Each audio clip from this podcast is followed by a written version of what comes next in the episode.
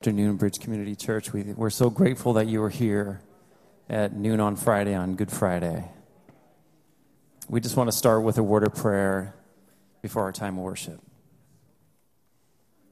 Dear Lord Jesus, we are grateful. We are so grateful for what today represents in our lives, Lord. The focus of the cross, Lord. The focus of reconciliation, Lord. The focus of forgiveness the focus of right standing for mankind, Lord, once and for all. We just thank you and so honored to be in your presence this morning. Be glorified, Lord, in this place. Be glorified in our hearts as we contemplate what you have done for us. In your awesome name we pray.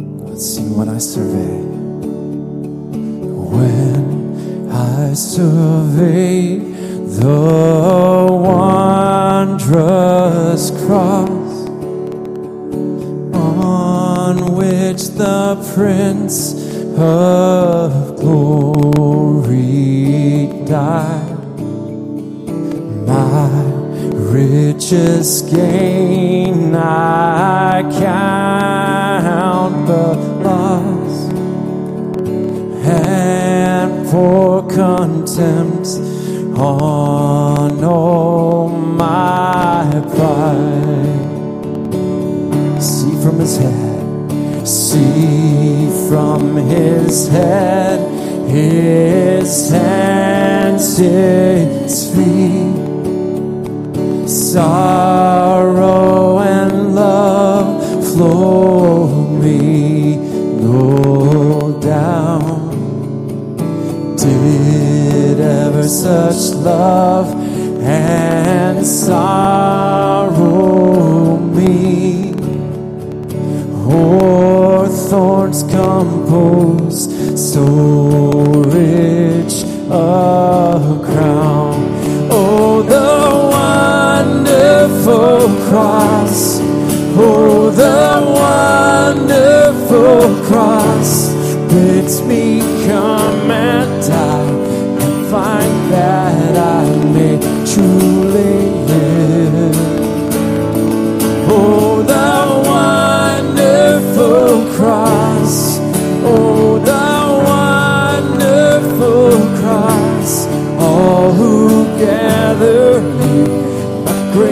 wonder.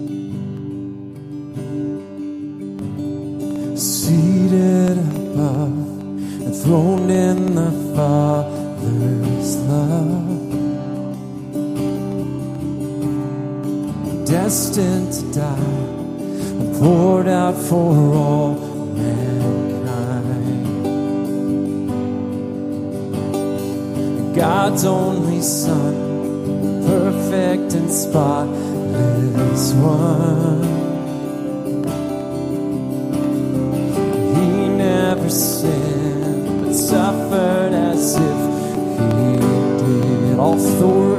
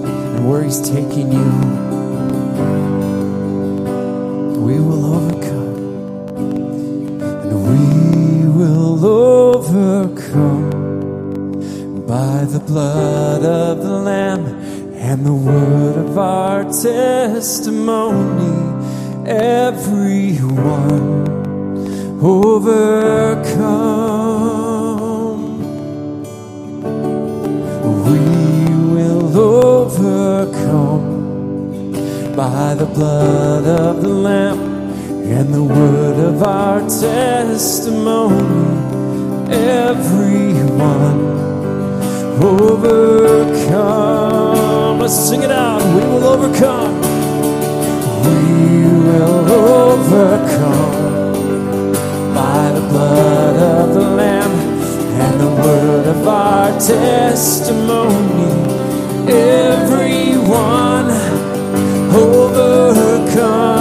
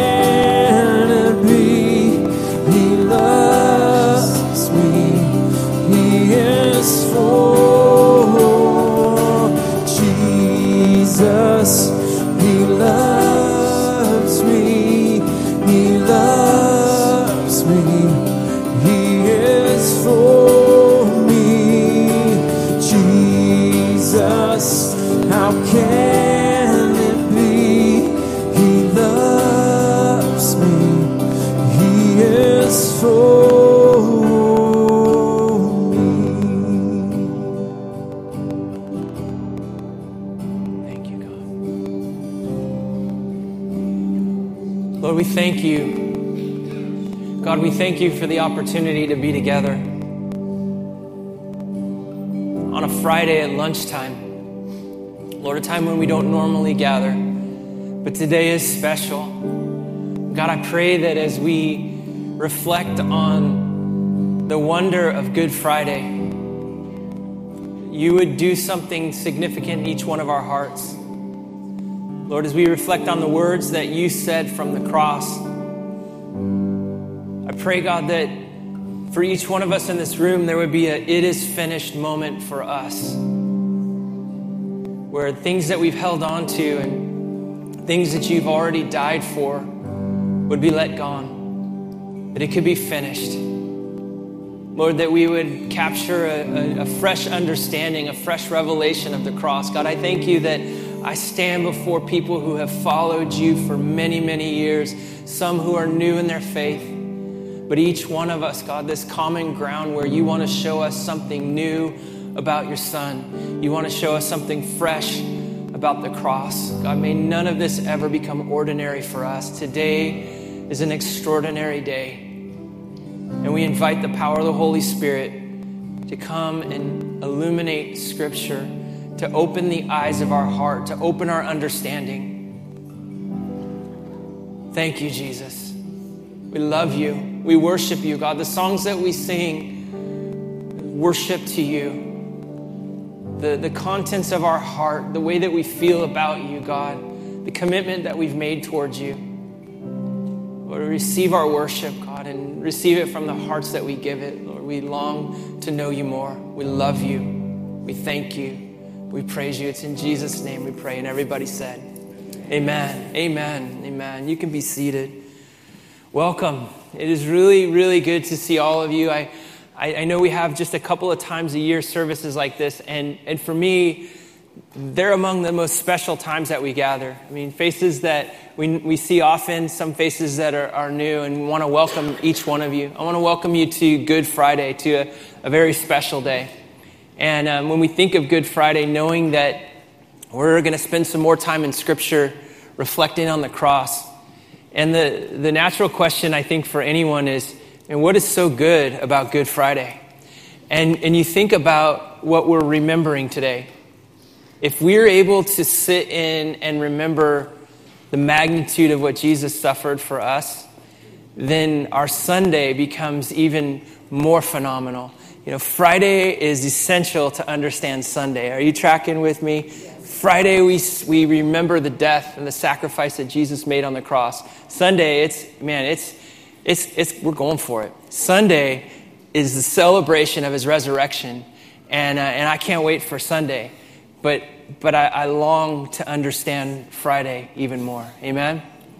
And so, what I, I wanted to, to just share with you um, this afternoon is some things that are, are traditionally done in a service like this. Oftentimes, when, when you gather to reflect on the cross, you think about the things that Jesus said while he hung on that cross.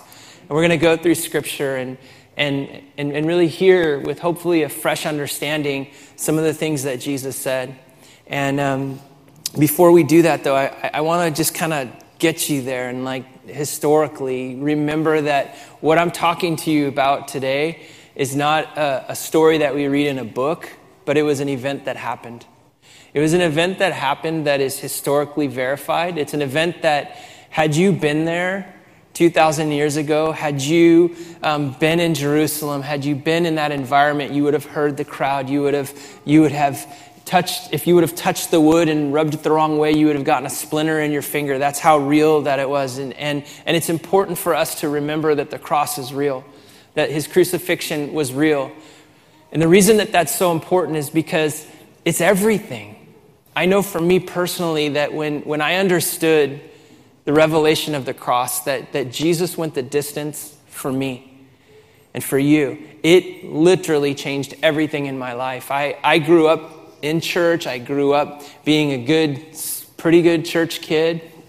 And, um, you know, and you hear the stories and you believe them and you feel the guilt in all the right times and you, you promise to be better and, you know, and you get kind of caught in a cycle that you're like, what's the deal? And maybe some of you who've been around um, these circles would understand that. But when I understood the cross, that it was a real day, that it was a day where um, God had ordained it, that God had, had not only ordained it, but He had, he had foretold it. For, is, that, is that proper English? Foretold? I don't know, it didn't sound right. But He, he, he in, in advance had let us know what would occur in the Old Testament. And this was the culmination of all things. And, and on that day, um, when I think of, of what happened and the significance of us gathering on a, a lunchtime at 12 noon is when we, when we look at what the sixth hour was when Jesus was crucified on the cross. It was noon.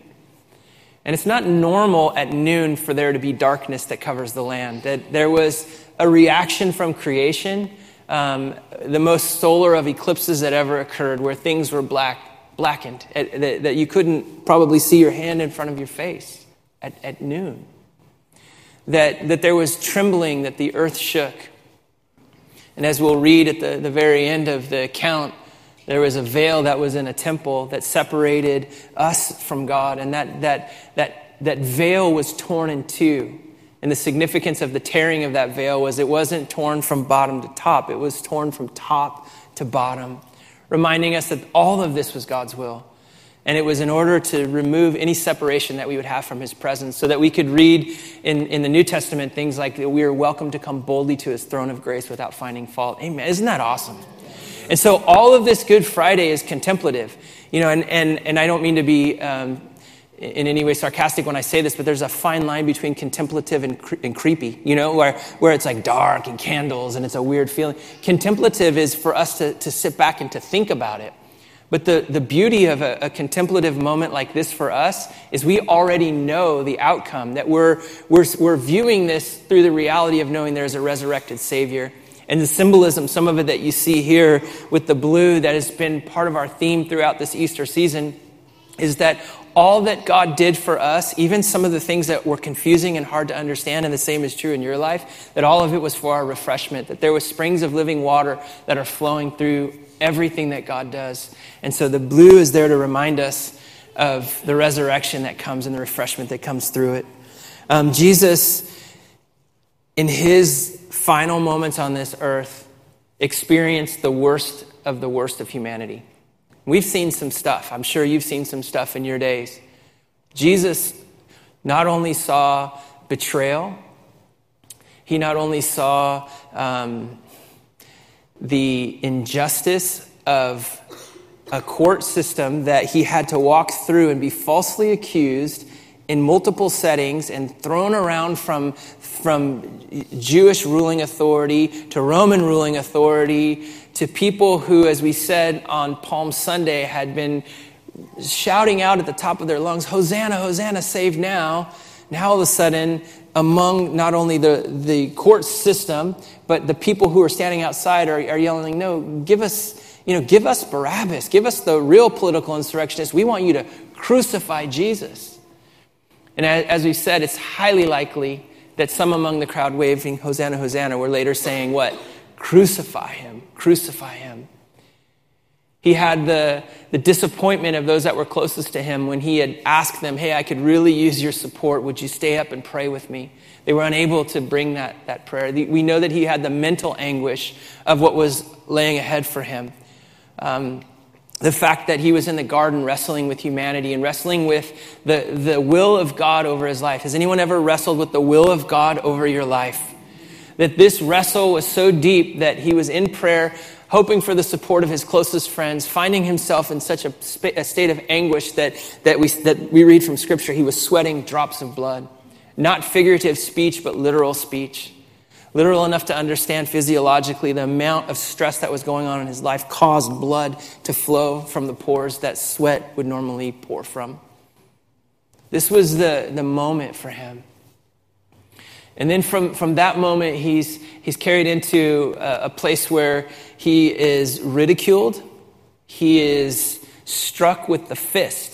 There's something to um, violence that, that the, the, the proximity of violence and what it does psychologically to a person to be struck with an object from a distance where you don't see it coming, but to be struck with a fist from close proximity has a tremendous psychological as well as physical impact.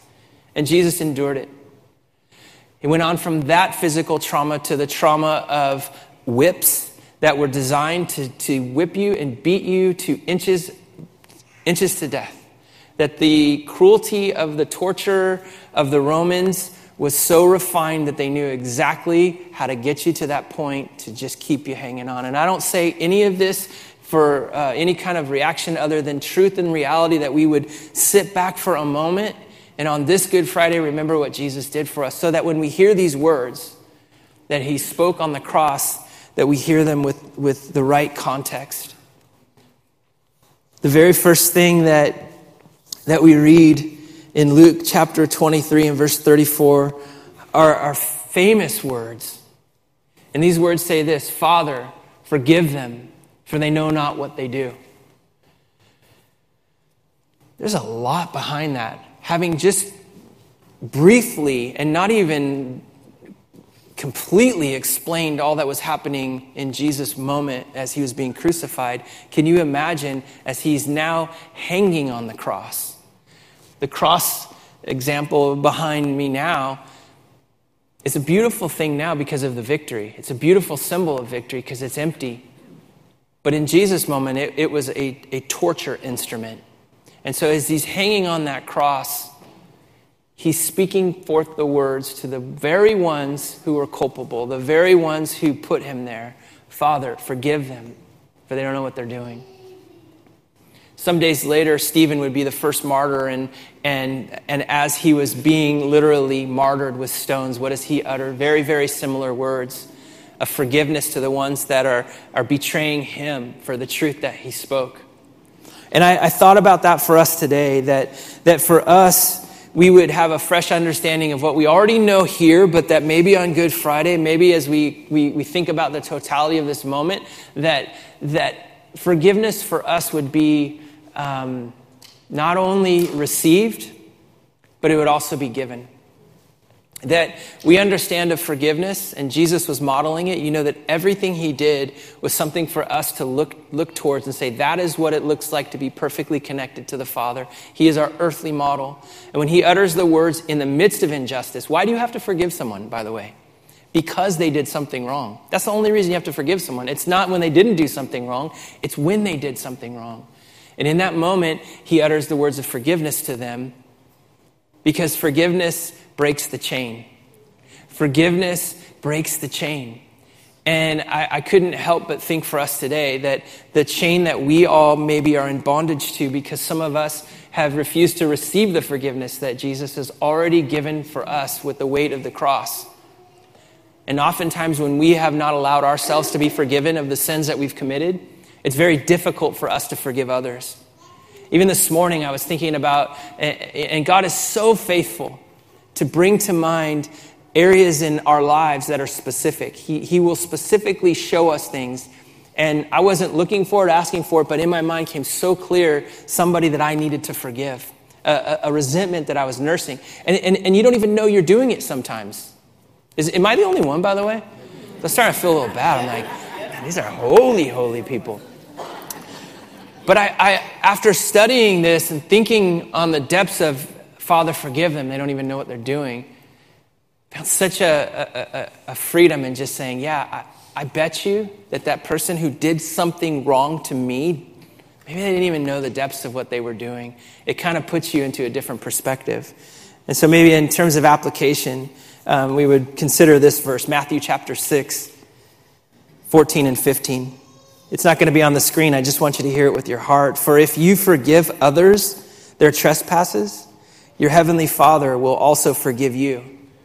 That's a good one, right? How about this one? But if you do not forgive others their trespasses, neither will your, your Father forgive you your trespasses. That one hurts a little. But it's a motivation for us to say, with the forgiveness that we've so graciously been given, so God, give us the grace to forgive others. The next thing that Jesus says is, Truly I say to you, this is again words from the cross. Luke chapter 23, verse 43. Truly I say to you, today you will be with me in paradise. You know that Jesus was hung on that cruel cross with two other people who were guilty. He was innocent, they were guilty. One chose prideful, mockery, and sarcasm. The other chose humility. What does the Bible say about pride and humility? God opposes the proud, but what does he do for the humble? He gives grace to the humble. And this portion of what he was saying from his last words on the cross remind us of the unfathomable grace of God. God's grace is beyond measure. Beyond measure. Think about what he's done for you. Think about the cross. And, and so for, for me, as I was considering this, it, it was a kind of put you in check on pride in your life. I certainly don't want to be resisted by God. Anybody else want to have that wrestling match? And so, so choosing humility, choosing to remember that even in his last moments, what's recorded for all time and eternity is for us to remember that even there on the cross, there was a one who was humble, who declared who he was, who stood up for him, so to speak. And the response was, Today, I'll be with you in paradise. Wow. Can you imagine the words of comfort Is that, that humble, guilty individual hung on the cross, knowing, wow, the one that I believe in I'm going to see him on the other side of this torture. The riches of God's grace know no boundaries. The next thing that, that he says, and this one I think we might need to take a little bit of time, not too much because it's lunchtime and we promised one hour. But in the ninth hour, Jesus cries with a loud voice, Eloi, Eloi, lama sabachthani, which means, My God, my God, why have you forsaken me? There's a maybe a popular teaching that would say it's at this moment that God turned his back on Jesus. And, and I, I would just humbly offer to you, I don't, I don't know that that's what happened in that moment. There's a moment that, that, that they would say that some would say this is where Jesus experienced that separation from the Father, where he became separate from the Father. I, I would just humbly say we got to be careful with that kind of thinking that there would ever become a moment where the Son of God was separate from the Father. That's, that's not correct.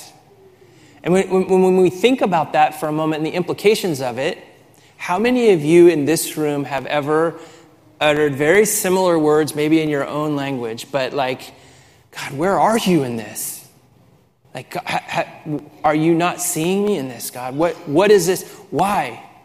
It's that moment where Jesus, I believe, identifies with all humanity in those moments where we feel forsaken by God. And I think Jesus in his humanity felt forsaken by the Father. And he felt it on our behalf so that he can have sympathy and empathy for us when we're going through the same kinds of things. God, why? The other interesting point about this is if you want to later reflect on Psalm 22, it's a prophetic psalm about the crucifixion. And there's some line of thinking, and there might be some merit to it. It's very interesting that there's a tradition for rabbis that when a rabbi is teaching a student, that they that rabbi will will drop a certain um, hint, right? And Jesus in the Gospel of John does this sort of hinting. And what I mean by that is for you know, you ever have like an inside joke with somebody, and you can just say the word, and they're like, "Oh, I know exactly what you're thinking." Well, this kind of inside thing from the cross, Jesus could very well have been pointing to this Psalm 22. And the reason that that's significant is the end of Psalm 22 says that all this is going to be talked about for generations, and it is God who's done it. Is it possible that in that moment, Jesus is reminding his disciples, hey, remember Psalm 22? There's another thing that he says that's very much in Psalm 22 as well. He's reassuring them just as I think he's reassuring us today. There's those moments that we're going to feel separate from God, but we are not separate from Him because we have two examples very clear in Scripture. Deuteronomy 38, what does it say? I will never leave you or what? Hebrews 13:5. I will never leave you or Jesus wasn't forsaken nor are you. There is not that moment. He loves you. Nothing can separate you from his love. The fourth thing that we see that he, he writes Jesus saw his mother and the disciple who he loved standing nearby, and he said to his mother, Woman, behold your son. And then he said to his disciple, Behold your mother. And from that hour, the disciple took his own, took her as his own home. There's some cultural things that are happening here where Jesus, as the, the firstborn, the oldest son, is responsible for his mother's care. That's, that's honorable. But there's another reminder that Jesus is a human and that Jesus is doing something at the cross, that he's creating a new kind of family, a kingdom family. How many of you are so blessed to be a part of the family of God? I mean, there's something so special about it that we unify at the foot of the cross. That's where we become, uh, it's our common ground. Doesn't matter what tribe, tongue, nation, socioeconomic background, race, whatever else, that we are brothers and sisters in Christ. And he institutes something brand new. I often like to say it this way that in a group like this, why else would we all be together in one room? If we stood up and said what our background was, what our favorite hobby was, whatever else, we don't gather around that kind of stuff but we thrive in relationship because we, we, we gather in unity around Jesus and we find such fascinating people that gather around Jesus. These are our brothers, our sisters, spiritual moms, spiritual dads. Jesus institutes this from the cross. Isn't that beautiful? I know you're saying yes in your heart. You just didn't want to say it out loud because you don't want me to get prideful. Um, the fifth thing that he says, and we're coming to the table of communion. But the fifth thing that he says is, Father, into your hands I commit my spirit. This is so important because um, nobody took Jesus' life. Nobody took Jesus' life. Jesus gave his life on your behalf. This, all of this is so important. This service is important. The remembrance of this is so important. Because we need to remember that Jesus was faithful to God's sovereign plan as recorded in the Old Testament and in Psalms like Psalm 22, that he had a plan. And Jesus was faithful to that plan. It says in Philippians, when it speaks of Jesus, that he was obedient even to what? Death. Death on the cross. And so Jesus did this as an act of his will. And that's why it can be said, for the joy that was set before him, he endured the cross, scorning its shame, and he sits down at the right hand of the Father. He did it because he loves you. And if you believe for a moment that he did it because someone chained him and beat him and made him do it, he could have at any moment snapped his fingers. He could have at any moment uttered a word. He could have thought a word. He, he's the creator of heaven and earth. He could have sent legions to come and rescue him. There was nothing defenseless or weak about Jesus in any of these moments. It was profound strength that kept him, and it was profound strength that he gave his life willfully for you. That's big stuff. We can never forget it. Verse, or the sixth thing that he says is found in, in John 19, 28. And after this, Jesus, knowing that all was now finished, to fulfill the scripture, he said, I thirst. Two things again happening here, I believe. One, he was thirsty, his body was thirsty. But also, Psalm 22 records that, that it, it speaks of the thirst of the Messiah. And I think that Jesus was doing another one of those hints. Hey, remember, this is all part of the plan. Hang in there. To his closest ones, hang in there. You can trust me. You can trust me even beyond the grave. You can trust me. And so can we, no matter what we face. But, but really, for me, the whole seven things that we hear about Jesus saying from the cross are all about the final statement. This is my favorite thing. Jesus when he received the sour wine, he said, What?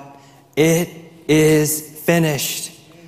And he bowed his head and he gave up his spirit.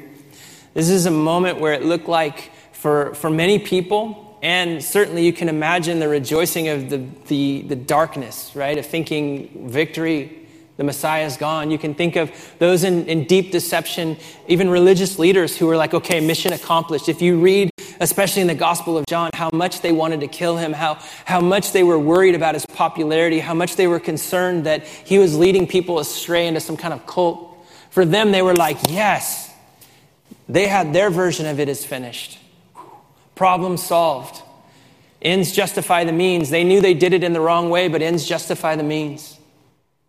Jesus in that moment says, No, no, I'm the one in charge and it's finished. And what is finished is forgiveness for you, even the ones who rejected me, even the ones who falsely accused me, even the ones who killed me, and even the ones who for time and eternity will go on to sin. Those sins are now accounted for. That is amazing.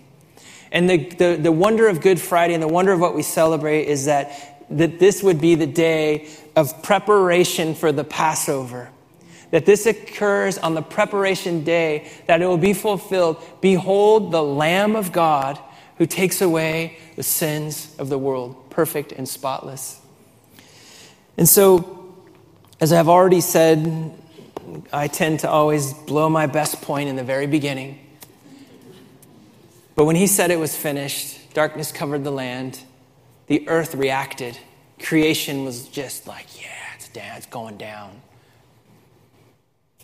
Mark records that the, the, te- the, the veil in the temple is torn in two, that the declaration was made uh, oh, wow, this really was the Son of God. That, that, that the ones that were there guilty of doing this evil now see who this truly was. And now we together have the opportunity to be reminded and to see who he really is. I want to invite you to, to just take a moment. And um, we're going to receive communion in a different way than maybe we normally do if you worship with us on a regular Sunday.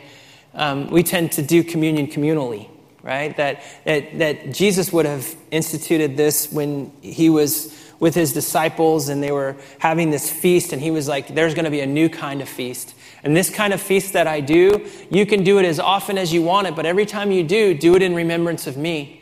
Later on, there would be abuses to this feast that the church would get a little crazy with it. You know, in Corinthians, you would find that they were elbowing the poor out of the way so that the rich could eat quickly and even getting drunk off the wine. This isn't real wine, it's grape juice. But, but the point is this that, that this whole thing needed to come into a place of correction where the Apostle Paul then steps in and says, Whoa, whoa, whoa, whoa. Remember what he did.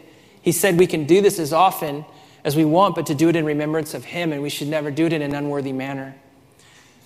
And, and as I, I think about this moment, as, man, what a worthy moment to remember.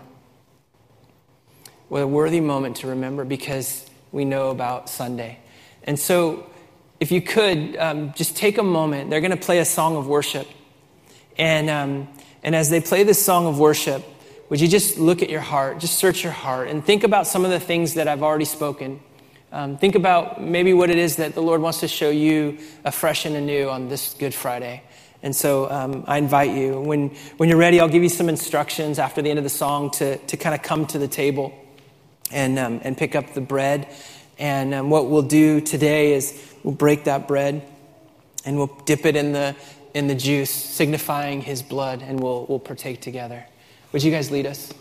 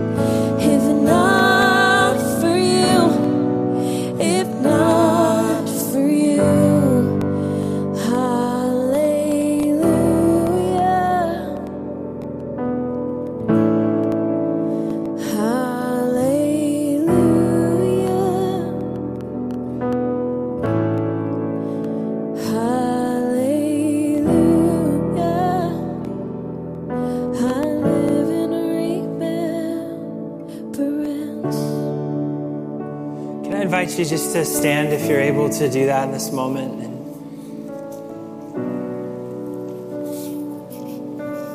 Thank you, God.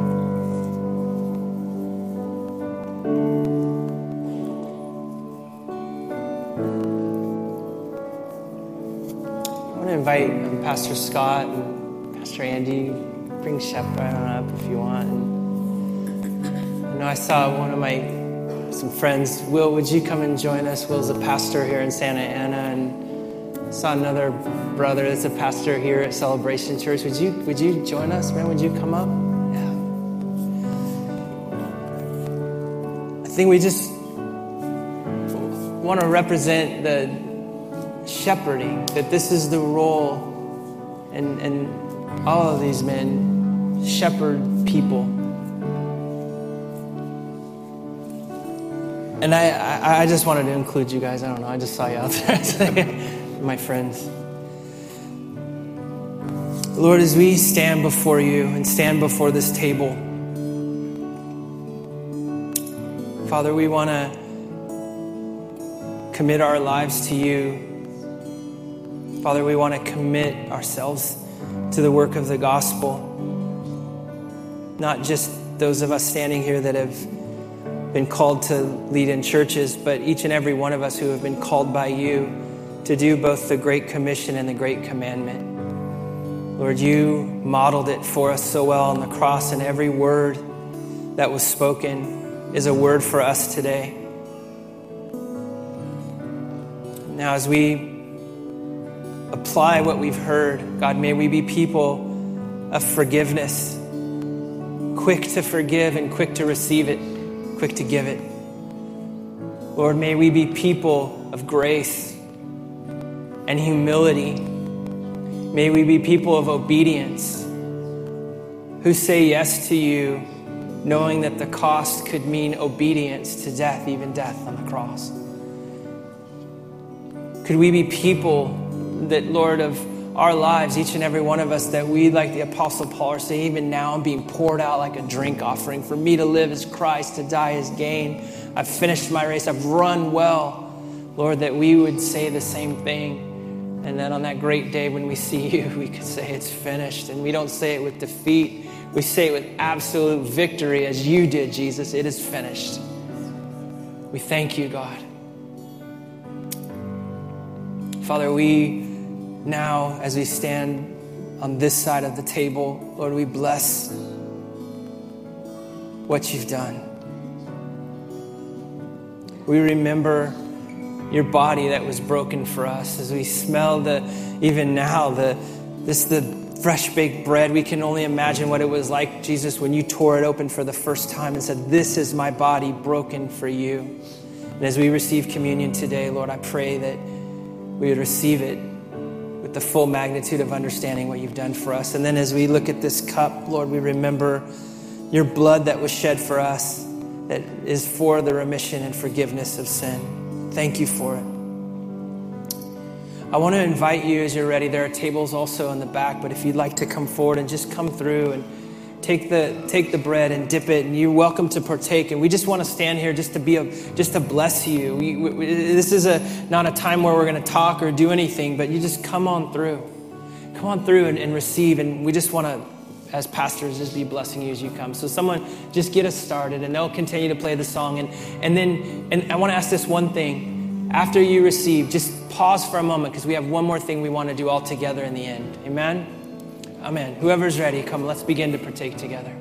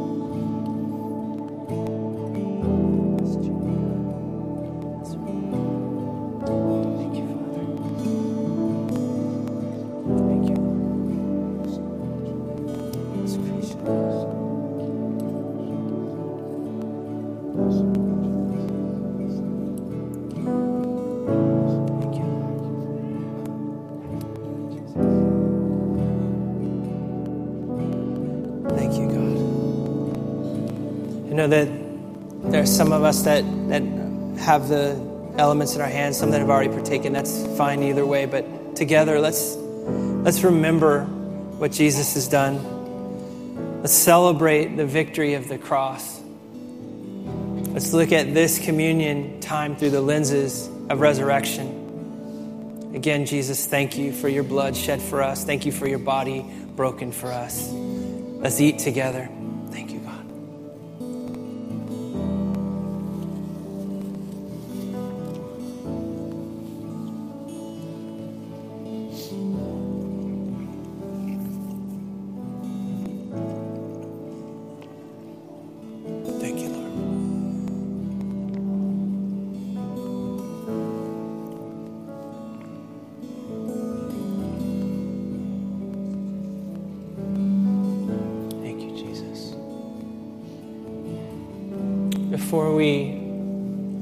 Conclude our, our service together, in the moments that we have remaining, a good friend of mine sent me an audio clip of probably one of the best preaching moments in modern history.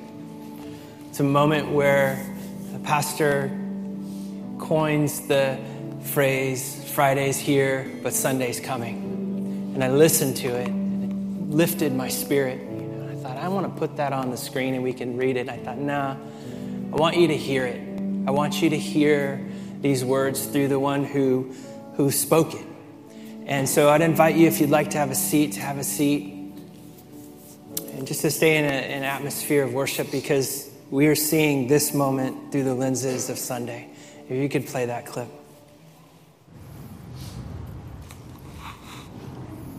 It's Friday. Jesus is praying. Peter's asleep.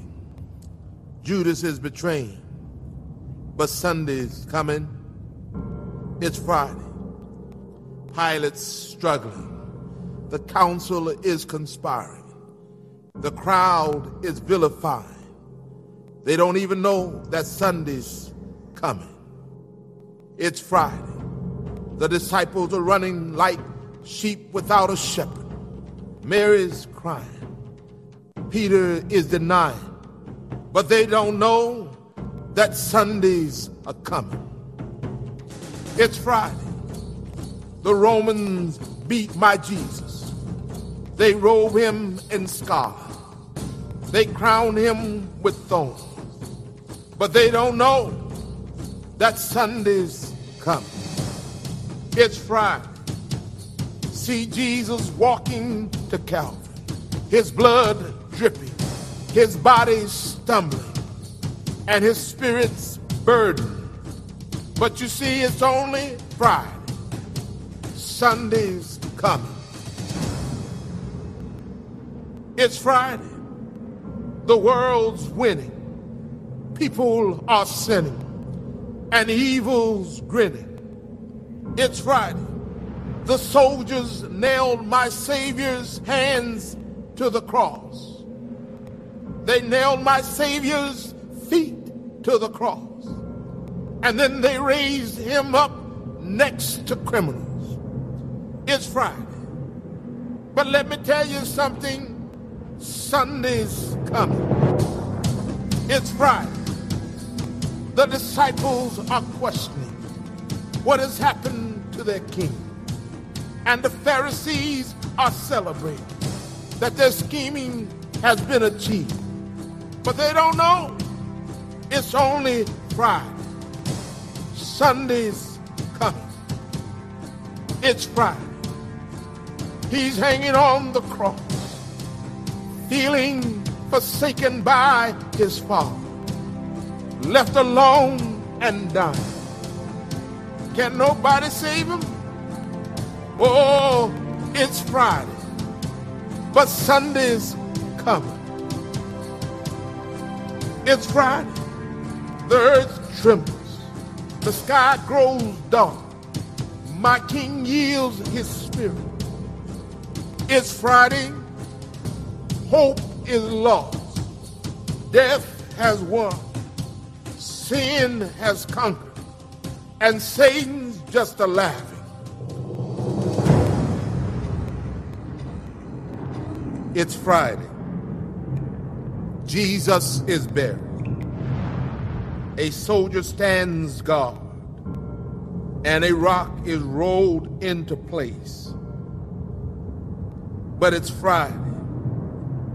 It is only Friday. Sunday is a coming.